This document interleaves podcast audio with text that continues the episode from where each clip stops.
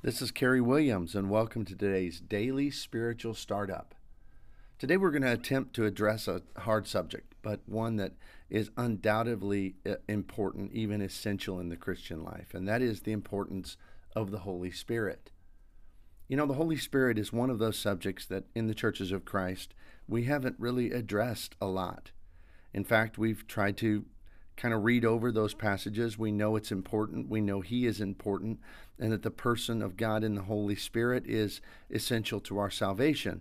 I mean, even from the verse that has kind of been dubbed as our verse, Acts 2.38, repent and be baptized in the name of Jesus Christ for remission of sins, and you receive the gift of the Holy Spirit. It's included right there.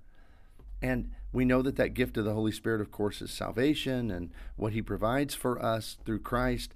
But because the Holy Spirit is so mystical in his nature and in the discussion in Scripture, like many other mystical things, we just kind of try to avoid it. We're more comfortable with formulaic or with more rational things rather than the mystical. But the Scriptures are very, very clear. In fact, it talks about the Holy Spirit constantly in the New Testament.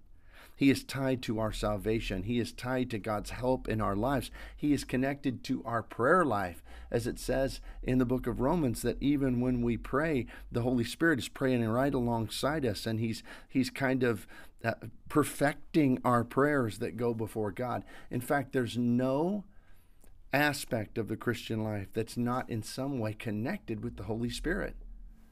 It says in Galatians chapter 4 verse 6 and because you are sons of God and he set the spirit of his son into your heart crying out abba father. That abba the closest word i can think of in english that would apply to that intimate form of saying father would be daddy. And so that closeness that we have with god is tied together with the holy spirit Romans 8, 14 and 16. For as many as were led by the Spirit of God, these are sons of God. For you did not receive the spirit of bondage again to fear, but you received the spirit of adoption, by whom you cry out, Abba, Father. He is that through whom we have been adopted. We've been made sons of God, only through the Holy Spirit.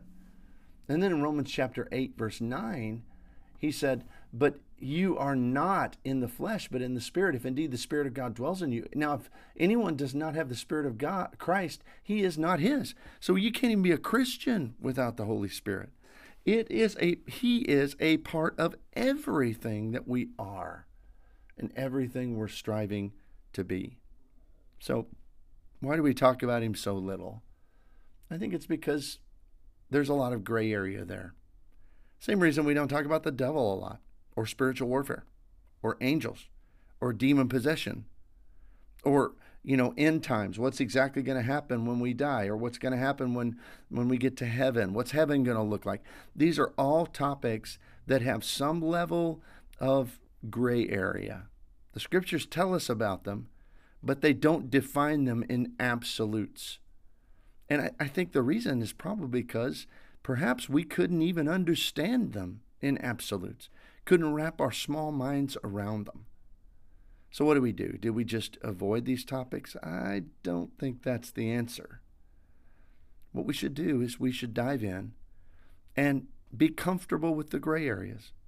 Be comfortable to say, Well, I don't have all the answers, and maybe I never will, but I know that the Spirit, He intercedes for me in my prayers. I know the Spirit helps me. I know the Spirit is the seal of salvation. I know I couldn't be saved without Him.